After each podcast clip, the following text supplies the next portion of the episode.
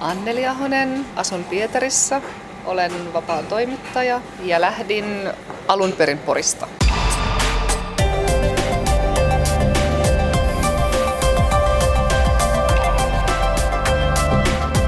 Puheen päivä.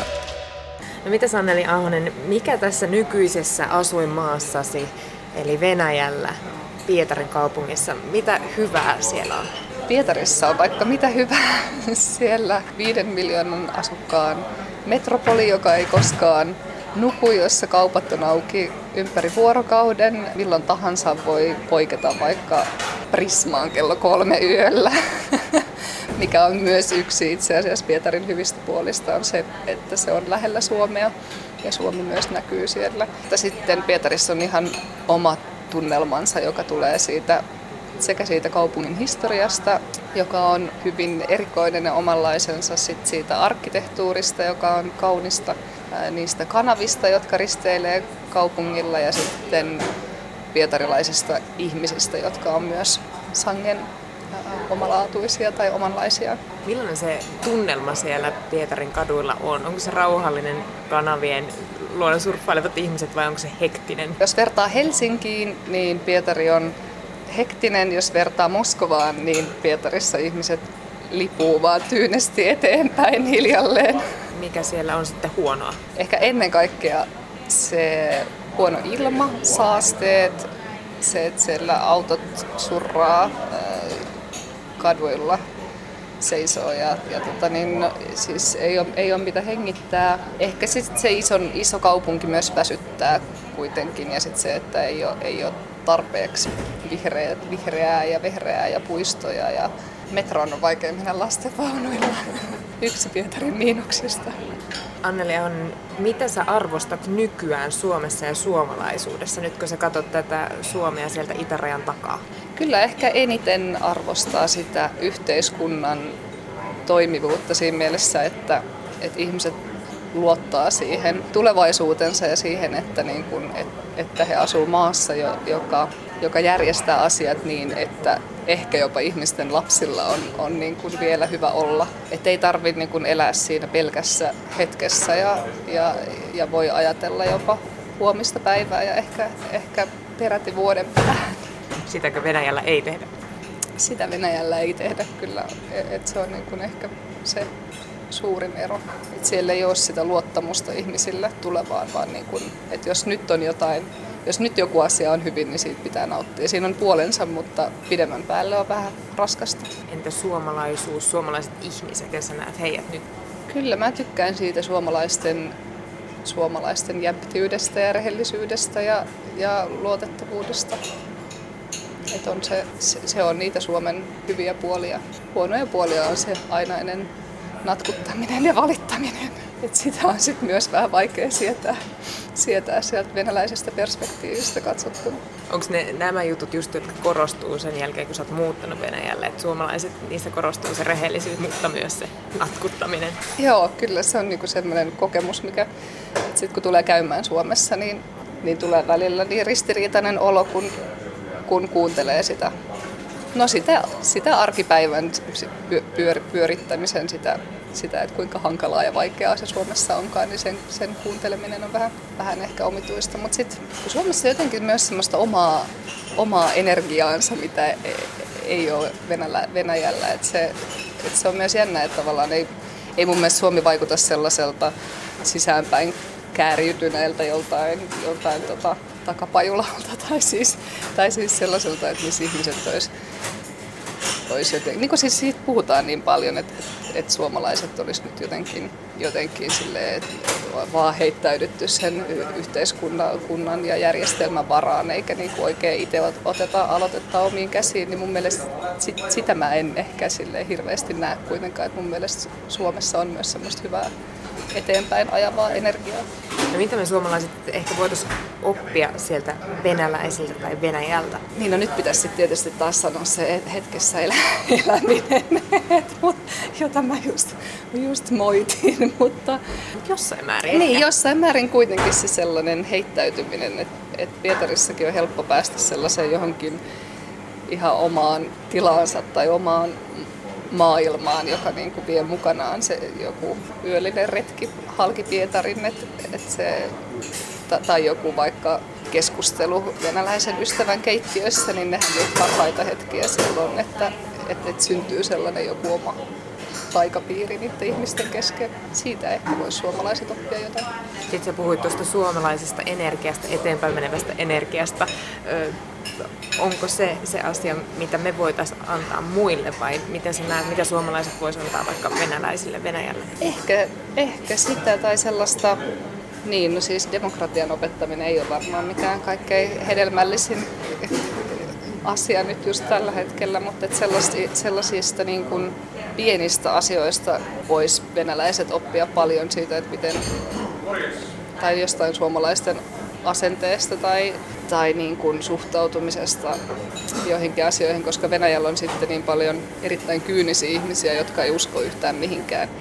Niin sitten niin sit sitä suomalaiset ehkä vois näyttää, että miten, ehkä niin kertoo, vaan näyttää, että miten he, no esimerkiksi nyt, että miten suomalainen media toimii niin verrattuna venäläiseen mediaan, että siinä on ihan oikeasti eroa, eikä, eikä niin kuin joka paikassa tehdä samalla tavalla, samalla tavalla luoda sitä uutis, uutisten maailmaa ja uutiskuvaa. Millaisen kuvan venäläinen media sit Suomesta antaa? Mitä siellä Suomesta puhutaan? Ää, no just tällä hetkellä se, se, se on niin eri asia sitten, että mitä puhutaan siellä valtiomediassa ja, ja valtiollisilla televisiokanavilla ja mitä, mitä internetin uutissivustoilla tai, tai laatusanomalehdissä, mutta et onhan se, onhan se valtiollinen näkökulma pitkään ollut se jo, että Toisaalta on tuotu esiin se, että, Suomi on mukana EU-pakotteissa, mutta toisaalta Suomelle koko ajan pedataan sellaista erikoisasemaa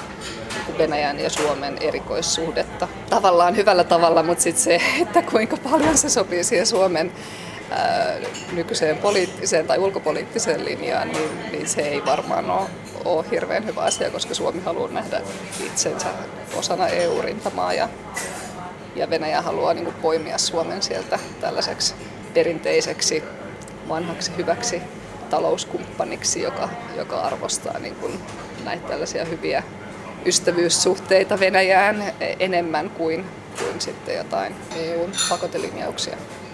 Että sehän niin kuin, sitten on osaltaan murentanut sitä, sitä näkemystä siitä, että, Venäjä, tai että EU toimisi yhtenäisesti. No sitten on ollut, onhan niitä ollut taas näitä, näitä huoltajuuskiistakohujakin siellä, että ne aina välillä sitten nousee, mutta se ei ole nyt tällä hetkellä se kaikkein isoin asia. Mutta Suomessa tehdään myös paljon sitten perinteistä journalismiakin, että turistijuttuja, matkailujuttuja juttuja tosi paljon. Kun sä luet Suomi-uutisia Venäjällä, niin mikä se on se ensimmäinen tunne, minkä sä yleensä saat? Nauratko sä niille vai, vai uskot sä niihin?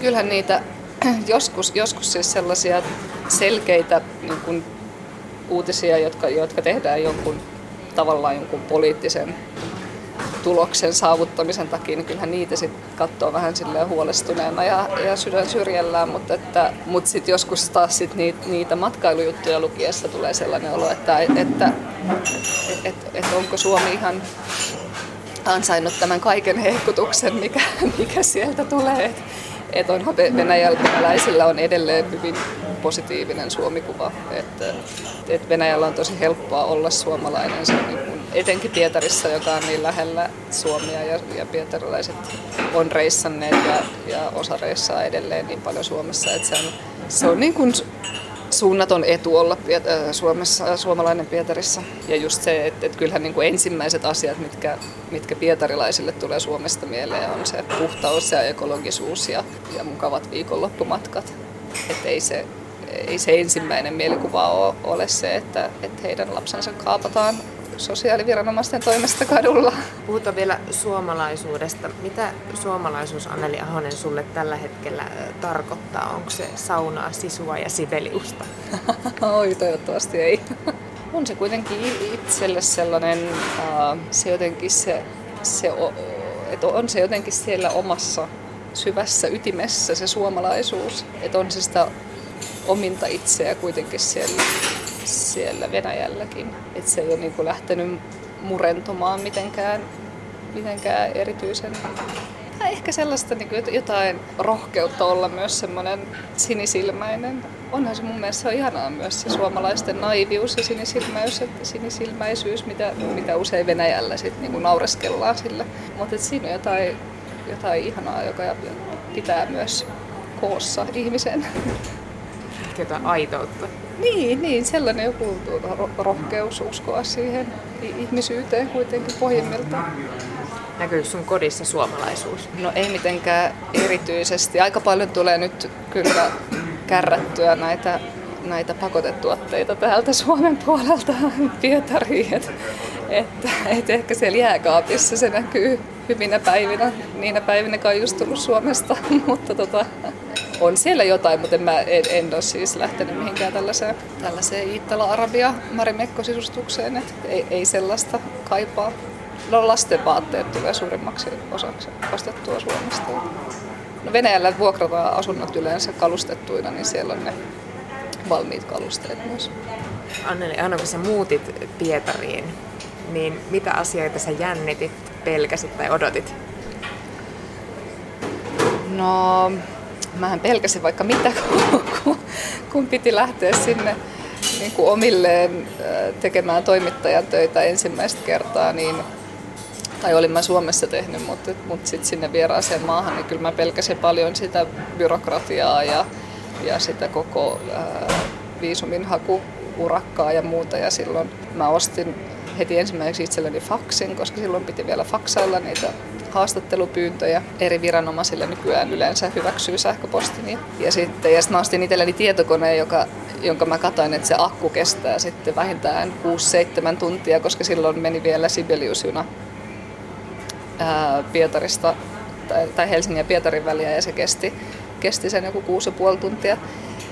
Ja nyt menee sitten Allegro jo kolmessa ja puolessa tunnissa, että sekin on se myös fyysisesti lyhentynyt tämä välimatka Helsingin ja Pietarin välillä. Ja kyllä mä sitä aika paljon stressasinkin siinä alkuun sitä, sitä kaikkea, kun piti kuitenkin pyörittää tavallaan sellaista omaa firmaa siellä Venäjällä, niin oli siinä sit, siitä aika paljon kaikkea sotkua. Mutta... Pelkäsit sä, että sä toimittajana tuut Venäjän puolelle, että siellä heti on joku sun perässä seuraamassa ja varjostamassa? No en mä ihan hirveästi sellaista pelännyt, että et ehkä, ehkä mä siis, se, se, se, on vaan niin, se on viranomaisten kohtaaminen näin välillä niin tosi raskasta, että se, että se niin kuin pelkkä viisumin saaminen, mä en, musta tuntuu, että mä en ole edelleenkään yhtään, yhtään viisumia saanut ilman, ilman, että mä olisin ainakin kerran itkenyt siellä, siellä virastossa, kun jossain vaiheessa se vaan menee yli se, yli niin kuin menee hermot siihen.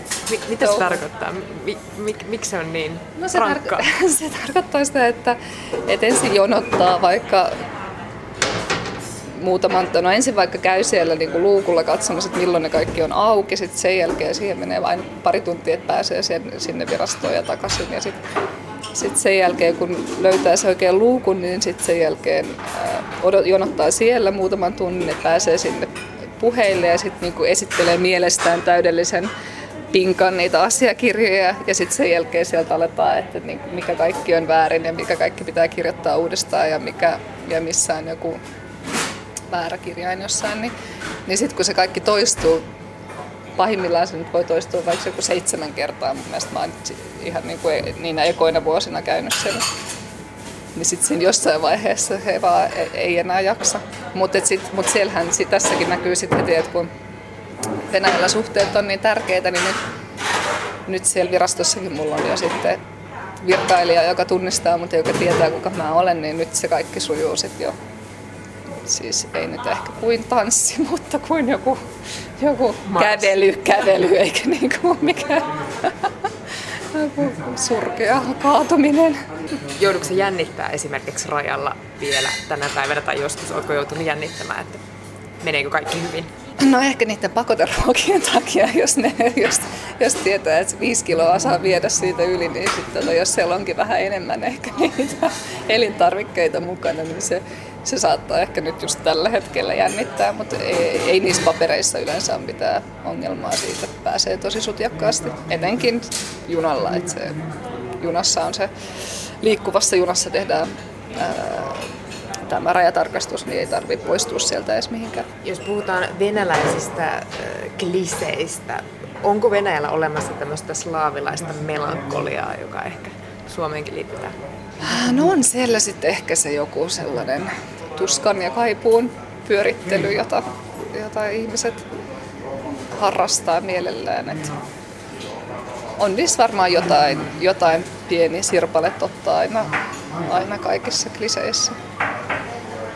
Mutta tosin sitä kliseetä mä inhoan sitä, että Venäjää ei voi järjellä ymmärtää, koska, koska se on niinku sellainen, mitä Venäjä, venäläiset myös itse, itse mielellään ruokkii sitä, sitä myyttiä ja, ja myös, myös ulkomaalaiset. Et mä, et, et Venäjällä tot, totta kai siellä tapahtuu paljon asioita, joita, joita on hyvin vaikea ymmärtää, mutta se, että et, mun mielestä niinku sitä parempi, mitä enemmän Venäjää käsitellään jotenkin se on tavallinen yksi valtio muiden joukossa ja, ja siellä asuu niin useamman kansalaisia, joita voi myös joilta voi tavallaan niin kuin odottaa, että, että et, et, et heitä voi myös ymmärtää järjellä, niin eikä tarvitse vaan niin kuin, niin.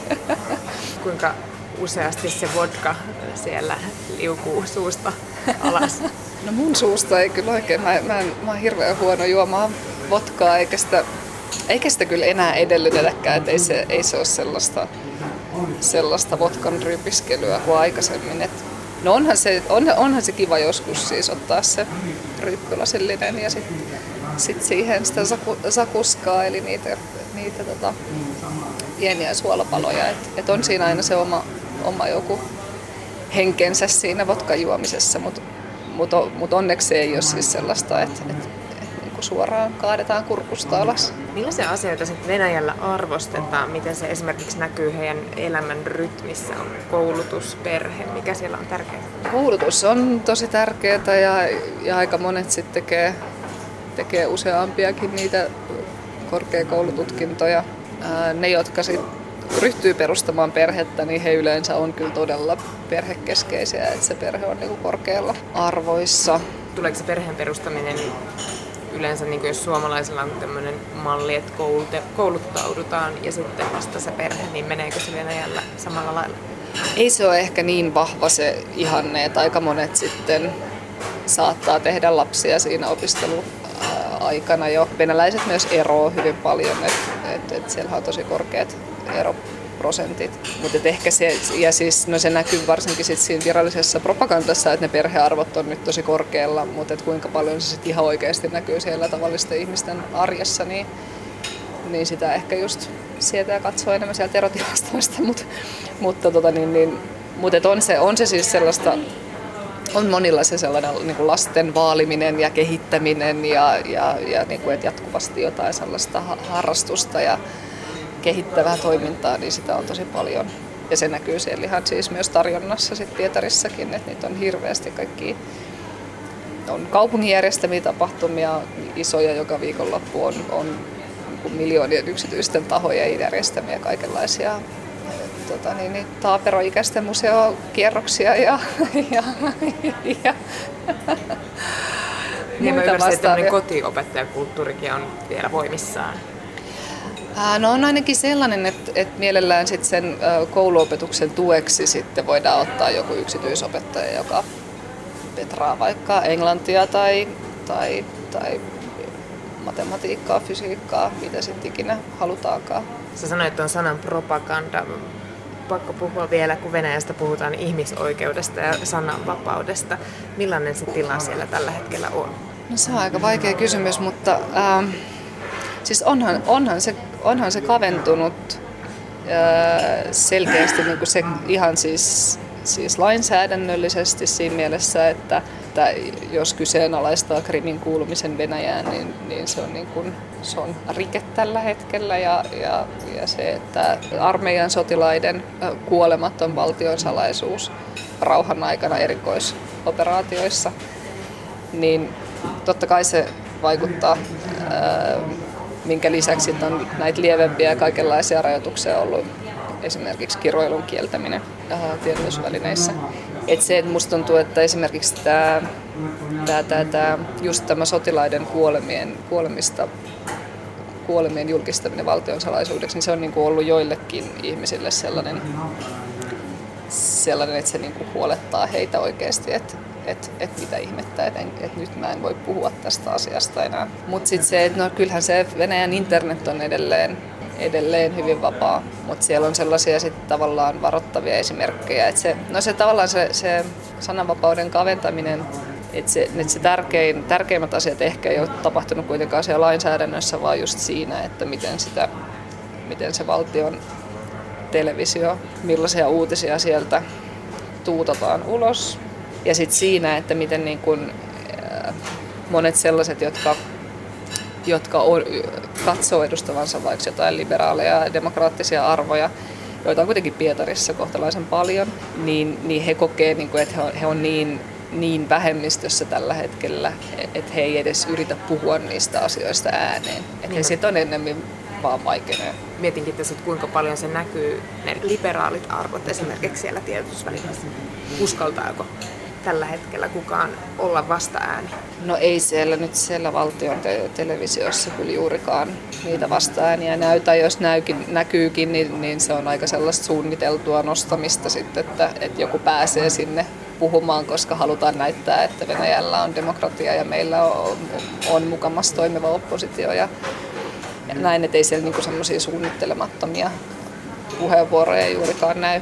Mutta jos haluaa löytää sitä tietoa, niin, niin, niin, niin nähdään kaikki tiedotusvälineet, siis Novajan Gazeta tai, ää, tai netin riippumattomat uutissivustot, niin ne on kaikki edelleen toiminnassa, että ei niitä ole suljettu mutta se ongelma on ehkä, tai he kokee, että se ongelma on se, että he puhuu vaan toisilleen koko ajan, että et, et se heidän viestinsä ei mene niin kuin tietyn piirin ulkopuolelle. Mikä sinua Anneli Ahonen suomalaisena sitten tällä hetkellä ihmetyttää, kummastuttaa, suututtaa ihmisoikeustilanteessa Venäjällä? On se, onhan se huolestuttavaa. Siis on se koko, koko Venäjän Venäjän suunta on huolestuttava ja se, että no, onneksi tällä hetkellä ei ole vielä aivan selvää, että, että, että kuinka pitkälle siinä mennään, mutta on se nyt jo selvää se, että, että niin kuin mitään, mitään suurta yllättävää käännettä siihen suuntaan, että, että Venäjä ja, ja länsimaat yhtäkkiä sopi, sopisivatkin välinsä, niin ei, ei sellaista ole kyllä tässä nyt lähi,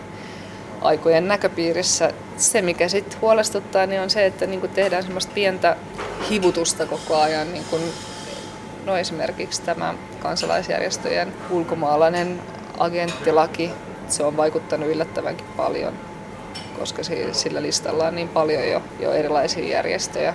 Ja siellä on muun muassa tämä Petroskoista Karjalan kieltä tukenut järjestö Nuori Karjala, joka nyt sitten päätti kokonaan lopettaa toimintaansa. Et kun se menee tolle asteelle, että ne, joku pieni järjestö, joka nyt haluaa tukea karjalaista, karjalan kielistä nukketeatteria, niin, niin alkaa, alkaa ihmetyttää, että missä sitten oikein mennään. Anneli Ahonen, mitä sä rakastat Venäjässä, Pietarissa? Pietarin valoa ja Pietarin kattoja, venäläisten sydämellisyyttä ja sitä, että kuinka avosylin he ottaa vastaan vieraat ihmiset. Pientä mosaikkipihaa Fontankka-kanavan varrella. Sitten pyskejä, sellaisia pieniä kuumia rasvasia munkkeja, joissa on päällä tomusokeria, joita kuuluu syödä hirveä määrä ottaa heti viisi lautaselle ja, ja ahmia ne kaikki samalla kertaa. Nauttia hetkestä. kyllä, kyllä. Eikä ajatella sitä huomista peilikuvaa ollenkaan.